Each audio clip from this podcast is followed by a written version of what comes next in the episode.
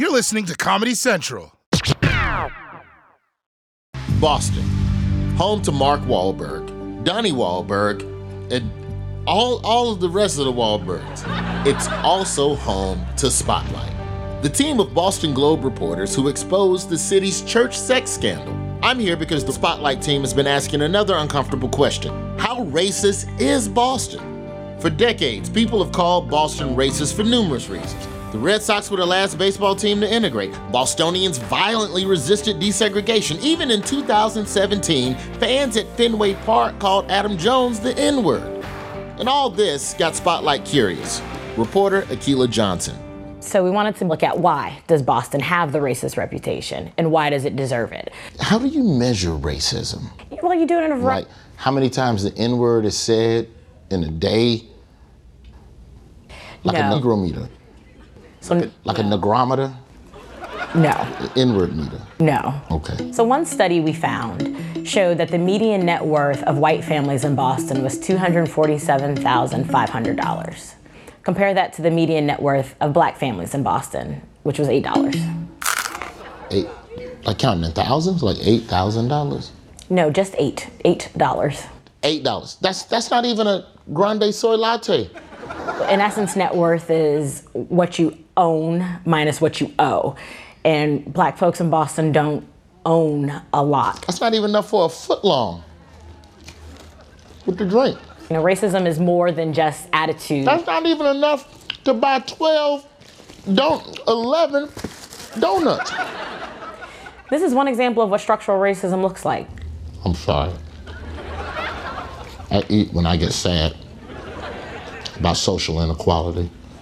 If Boston is the cradle of equality, Spotlight wants to know why black enrollment at many of Boston's universities hasn't really gone up in 30 years, or why there's so little diversity in boardrooms and hospitals, or how among eight major cities, black people voted Boston the least welcoming to people of color.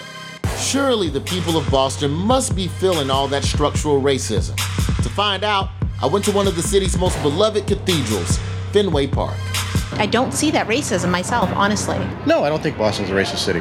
I think that we've got a lot of like attention with with our sports being in the media. So, Boston's racist reputation is a conspiracy formed by people who hate Boston sports teams for winning all the damn time. Yes, they love to hate us. Yeah, I don't think of Boston as a racist city I at don't all. think it's true. So, how do you know? I don't feel it. You know, it's just a gut feel. I don't feel like it's racist. I've nev- just never encountered it. Huh. The Spotlight says the city has a race problem. Why haven't these Bostonians seen it? The NAACP's Tanisha Sullivan has a theory. The spotlight gave us data to support what black people in and around this city already knew. So if the data was news to you, you called the article the Spotlight article. But if you already knew about it, you just called it, that's what the f- I've been trying to tell y'all. Article. Because the racism is not as overt, it's difficult for people who don't experience it on a day to day basis to, to realize that it's there. Ah, I get it. I've been asking the wrong people. If you want to know if Jurassic Park is safe, you don't ask the dinosaurs. It's not as racist as it used to be, but there are some blatant problems. A white person walks into a room in Boston, they don't have to think about that I'm the only white person here. On a scale of Jazzy Jeff to Jeff Sessions, how uncomfortable is it for black people? Tell me when to stop. Come across. Come across. This Jeff Sessions right here. Stop. Right there. So about, what's that, about 60, 70% comfortability. Not Yeah. quite, hey boy, go home, Right. but definitely Know not. Know your what's up. neighborhood. Know where you are allowed. Know where you're wanted. It's hard to fix a problem you can't see.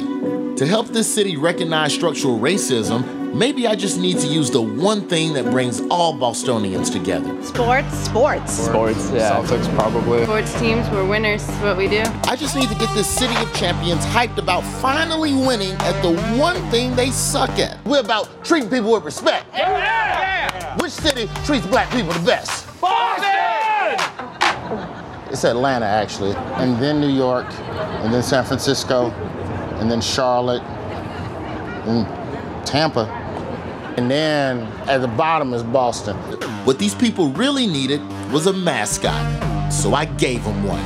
Introducing Wokey the Walrus. Who's got the best baseball? Boston! Who's got the best football? Boston! Who's number one in creating a system where structurally black people don't always get the same opportunities? Boston!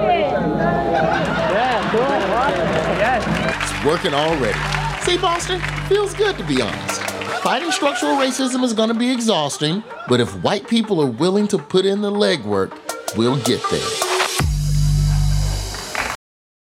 The Daily Show with Trevor Noah, Ears Edition. Watch The Daily Show weeknights at 11, 10 Central on Comedy Central and the Comedy Central app. Watch full episodes and videos at thedailyshow.com. Follow us on Facebook, Twitter, and Instagram, and subscribe to The Daily Show on YouTube for exclusive content and more. This has been a Comedy Central podcast.